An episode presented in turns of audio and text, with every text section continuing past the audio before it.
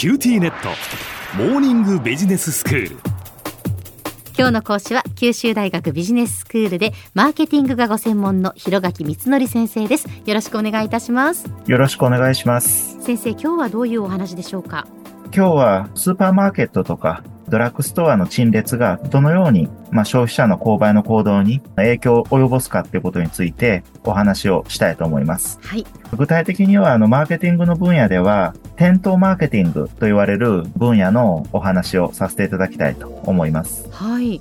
まあ店頭マーケティングスーパーとかお店とか買い物するときにどこにどういうものが陳列されているかとかそういうことですか？そうですね。それも店頭マーケティングの一つになりますね。はいはい。えっと、では、あの、最初に小浜さんに聞いてみたいと思います。うん、えっと、小浜さんはオーラルケア製品、まあ、具体的にはあの歯ブラシと歯磨き粉なんですけれども、どのぐらいの頻度でそれぞれ買われていますか？それと、どちらの方が頻繁に買われていますか？歯磨き粉の方が頻繁に買っています。まあ、あの我が家はあの歯ブラシが音波振動歯ブラシなのでその先だけをこう取り替えるっていうか交換するっていうタイプなんですね。なのでまあ言ったらその本体はずっとそのまんまで先もどのくらいに1回取り替えるかなという感じなんですよね。そうですね。あの、今回の質問、まあ普段あまり意識されないようなものですし、なかなかあの、はっきりと答えるというのは難しいかもしれないですよね。うんですけれども、あの、ある調査によれば、一つの家庭で歯磨き粉はだいたい平均で2ヶ月に、まあ、1回ぐらいの頻度で購入される商品なんだそうです。で、歯ブラシの方は、だいたい4ヶ月から6ヶ月に1回ぐらいの頻度で購入されるという傾向があるそうなんですね。ああ、そうなんですね。まあ確かに、はい、あの、歯磨き粉の方が頻度は高いなというのは私もそう思います。そうですね。では、あの、さらにあの、質問したいと思います。小浜さんがあるドラッグストアの責任者だったとしますね。で、お店の棚に商品を並べるとして、歯磨き粉と歯ブラシ、どちらの方をより目立つ棚に配置されますか？なんか、理由を考えるとどっちもありだなっていう感じがして、どうなんでしょうか？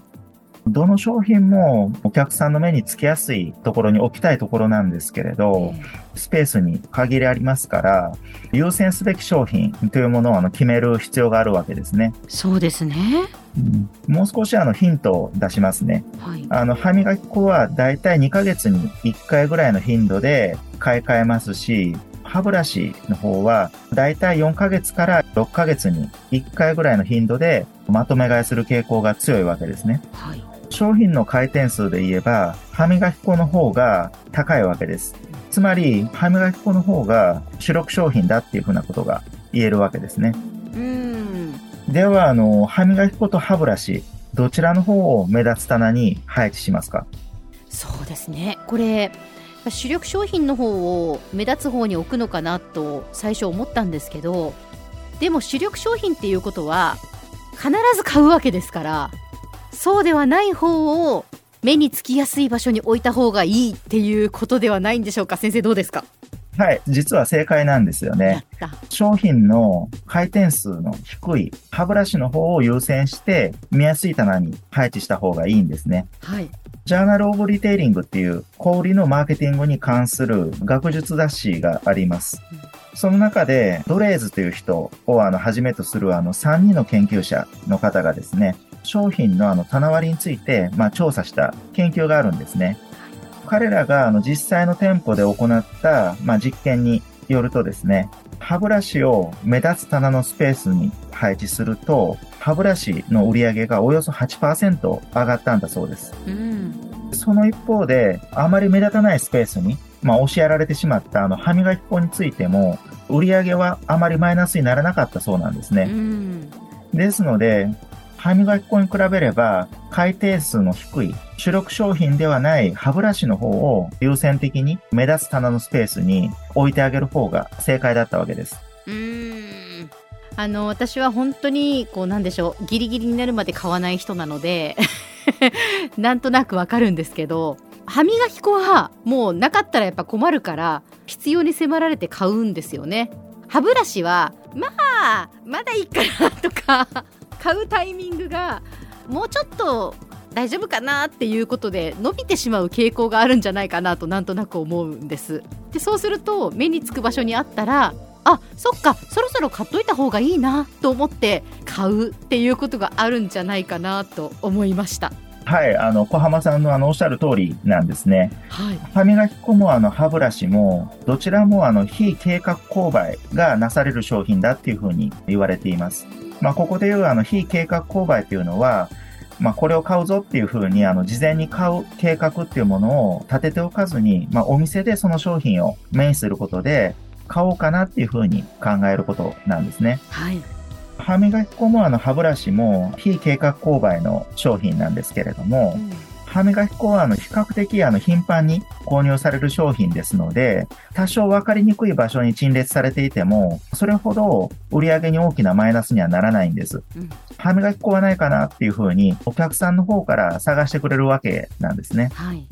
その一方で、あの、歯ブラシっていうのは、あの、それほど頻繁に購入される商品ではありませんので、目のつかないところに配置しておくと、お客さんが買うのを忘れてしまうということが多いわけなんですね。うん、ですので、目のつきやすいところに置いてあげて、ここに歯ブラシがありますよっていう風な呼びかけをあのしてあげるといいわけです。そういうことなんですね。買い忘れていませんかっていう。例えばあの乾電池なんかもねこうレジの前に陳列してあったりしますけれども同じような理屈ということなんでしょうか？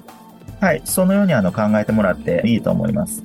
では先生今日のまとめをお願いいたします。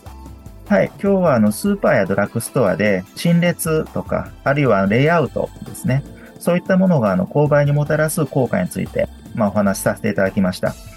今回はあの歯磨き粉と歯ブラシを例に取り上げましたが、まあ、氷の店舗ではお客さんの購買頻度の違いをそれぞれうまく利用して、まあ、配置を工夫してあげれば、まあ、お店全体の売り上げを増やすことができるというわけなんですね。今日の講師は九州大学ビジネススクールでマーケティングがご専門の広垣光則先生でした。どうもありがとうございました。ありがとうございました。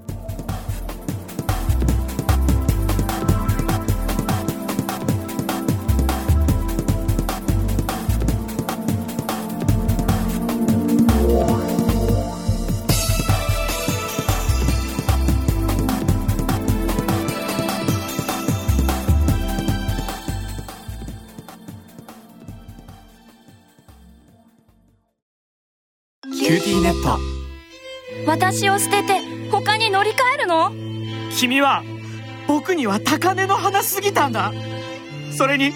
彼女はありのままの俺をそのまま受け入れてくれるって。今お使いのスマホそのままで。乗り換えるなら QT モバイル